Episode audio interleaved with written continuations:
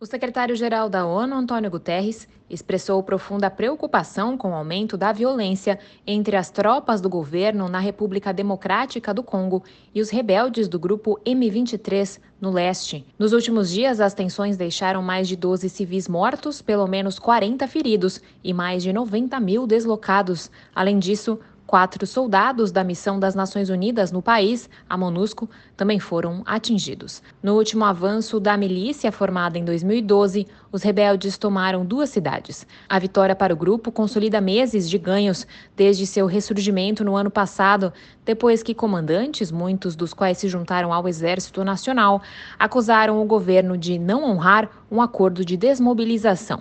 Os quatro soldados de paz da ONU feridos foram atingidos durante ataques do M23 no último sábado, no norte de Kivu. Em comunicado, a MONUSCO lembrou que os ataques contra as forças de paz das Nações Unidas podem constituir crimes de guerra. A missão afirma que não poupará esforços para processar os responsáveis perante os tribunais internacionais e nacionais.